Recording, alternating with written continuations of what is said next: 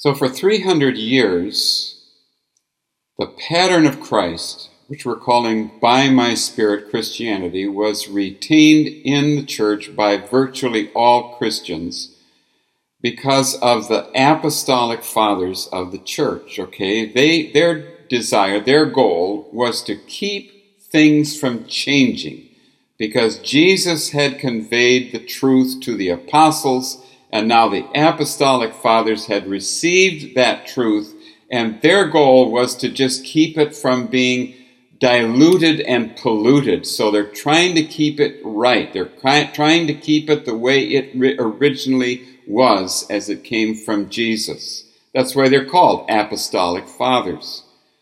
But then in 313, something happened. Something intruded. Something came in to confuse the picture. And I believe that this thing that came in has also been the reason why we remember so little of what really happened to spread the gospel of the kingdom to the West, so that the power, the transformational power of God, moved through France and on into Britain.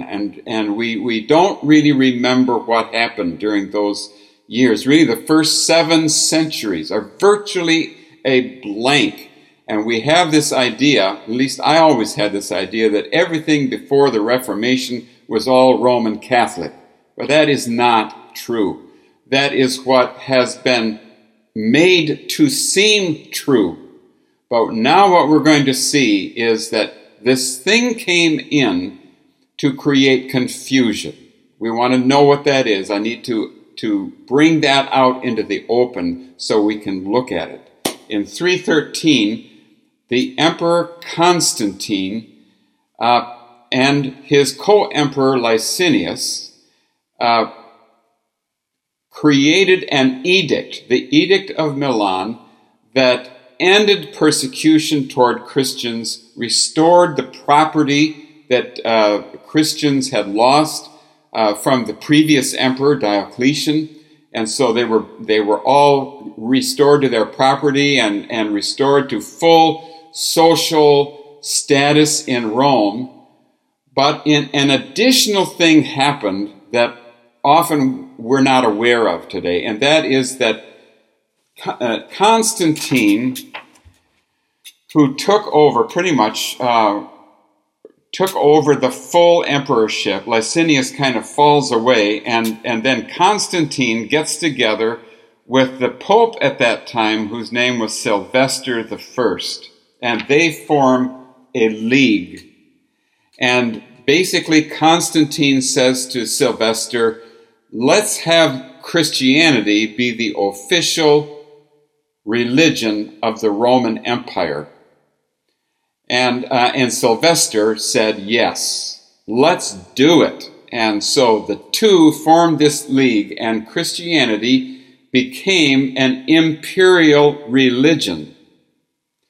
And what that did, what was so damaging about that, is that it created another pattern. We'll call this a hybrid pattern, where the Roman Empire and the Christian faith come together and become what I'm going to call power and might Christianity. There's a new pattern that's going to enter in and replace the pattern of Christ. It's as though the people of that age wanted to believe that Jesus was just an ordinary king like all the other kings, and somehow they didn't hear Zechariah 4:6, not by power and might, but by my Spirit, says the Lord. And so they created a new pattern that was different from the pattern we just looked at in the last teaching. So, for example, instead of surrender to the king that we talked about last time, you have obedience to the Pope. What's wrong with obedience to the Pope? Well, Jesus talked about that actually in Matthew 23, verses 8 through 10, where he's warning his disciples about being too dependent on any one human being. That's the theme of Matthew 23, 8 to 10. And he says, call no man on earth your father, your papa, your pope. That's what the word pope means, your father. Because you have one father in heaven, and you don't need any human father, because you have enough of a father in God himself. And so it's that direct connection, you see.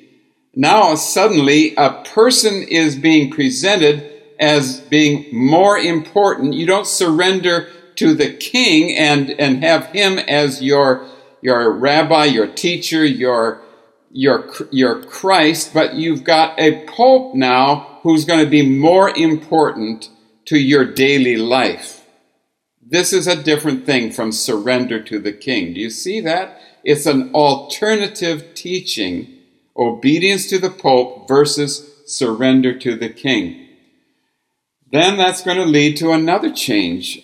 Instead of empowerment by the Holy Spirit, we're going to have the power of politics and Roman wealth and just the power of Rome itself, the power of this world, the political power and all of the worldly power of Rome.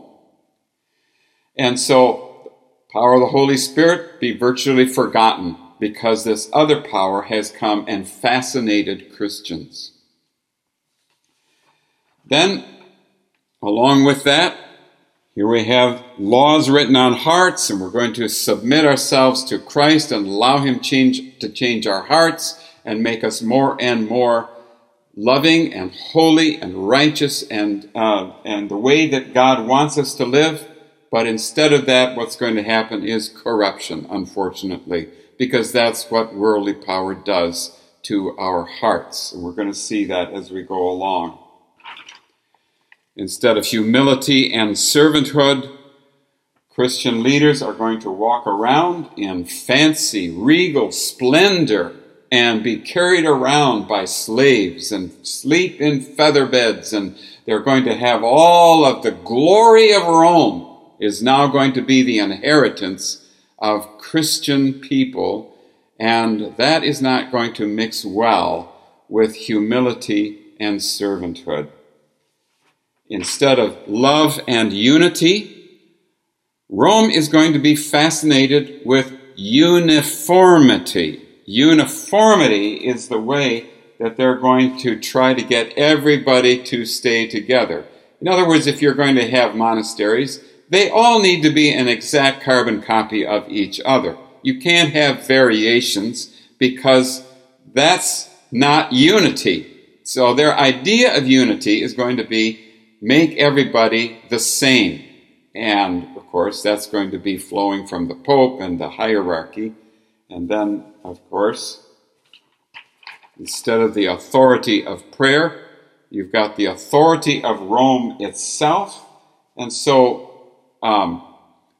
the actual daily life of Christians is going to be taken up with ministering under that worldly authority of Rome, Roman authority, instead of the authority of Christ, being seated with Christ in heavenly places.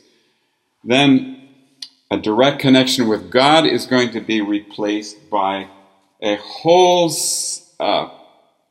hierarchical pyramid of intermediaries. Okay, you can't get with God directly. You need us, the intermediaries of the church, to stand between you and God. You can't know what he's saying. You can't talk directly with him. You need to have the hierarchy. So this is another pattern that's different from the pattern of Christ that was established at first. Now, did this power and might Christianity work? I believe that all of those Christian leaders thought this is the greatest thing since buttered bread.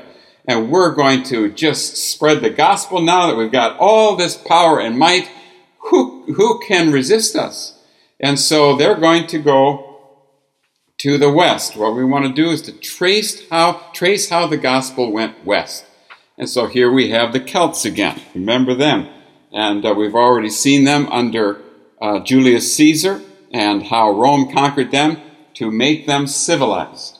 Well, now they're going to Britain. The Celtic tribes of Britain are now going to get the gospel, and they're going to get it from the power and might church that's in its heyday during the 4th century. This is that great century after the Edict of Milan, and they're going out and just waxing with strong, with power, and they're going to conquer the Celts in Britain, and then they're going to establish the one true religion among the Celtic people, and they're going to create actually 3 bishoprics. There's going to be a bishopric at York, a bishopric at Lincoln, and a bishopric at London. These are the centers of the church, of the Roman Catholic Church in Britain. But how do you think the Celts felt about this? If you're thinking, well, I wouldn't have really appreciated this if I had been them, well, you're pretty good at guessing that this did not go over well with any of the Celtic people. They were quite happy with their Druid faith, and they didn't see any need for the Romans to come in and give them Christianity. So, and on top of that, something happened that was very inconvenient for the Romans. In 410, this man, Alaric, the king of the Visigoths, came in and conquered Rome. And Rome fell and the empire collapsed. So then they withdrew from Britain, and all the churches that had been established collapsed. Nothing remained of them. And one historian put it this way. He said that the Celtic Christians who had been part of those churches, they all just ran off into the hills. So there was nothing left. It was a total failure. This was a disaster of major proportions, and the Roman Catholic attempt at establishing power and might Christianity was a failure. All right. Before we go on to say what succeeded, we need to make sure that you don't think that I'm just preaching an anti-Roman Catholic message here. I'm not against Roman Catholicism at all, believe it or not. What I'm against is power and might Christianity, which is not a denominational thing. What I'm saying is that a stronghold that exalts itself against the Word of God came into the church and established itself inside the church. But that stronghold is not a denominational thing. Let me give you an example of this. About 100 years ago, Christians in the United States of America, in Canada, and in Australia decided, now that we've conquered the First Nations, the Native Americans, the Aboriginals, now that we've conquered them, we need to make them be Christians like us. And so the idea was, we're going to establish a whole network of schools, Indian boarding schools, and we're going to force the people to surrender their children. We're actually going to send sheriffs into their homes and make the children come to our schools, where we're going to knock their culture out of them, and we're going to make them become good white Christians like us. They're the pagans, we're the civilized Christian people coming in. We know better. We're going to, in our great magnanimity, we're going to offer them these schools and make them come to them whether they like it or not. And so here they are. They're going to come in, and they're going to be in these schools for a long time. These schools are going to last for a while. And I wonder how you think they worked, how you think they succeeded. Just this year, and last year, Canada has been involved in truth and reconciliation commissions, in which they've invited native people to come in and share the truth of what actually happened in these schools, and rampant abuse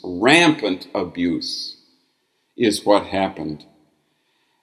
We ask ourselves, why is it that fewer than 10% of native people have become Christians? And my answer to that question is, it's because of the same reason that Rome failed in its attempt to reach out to the Celtic people of Britain. They tried the wrong approach. Here's what I'm saying to you. Power and might Christianity and the patterns of that are not the patterns of Christ. They're not what God has established as the method of spreading the gospel of the kingdom. Now examine your own life and ask yourself, do I have the patterns of by my Spirit Christianity in my own life? Is there anywhere where any of those ingredients are lacking in my life? And I ask you to just examine your heart today, because this power and might Christianity, it seems to people like it's wonderful. I have this wonderful idea and I'm going to do this for Christ. But you see, if it's not the pattern of Christ, it's probably going to fall flat on its face. So what we need to do is to look at these two alternatives, which we're unfortunately going to have to trace right on through history, as we see the kingdom of God and the gospel of the kingdom going to the West, but then this other thing is going to go with them, and it's going to create problems and confusion everywhere it goes. So this is going to be a major lesson, but I just want to say, could you look at yourself and ask yourself, what kind of Christian am I?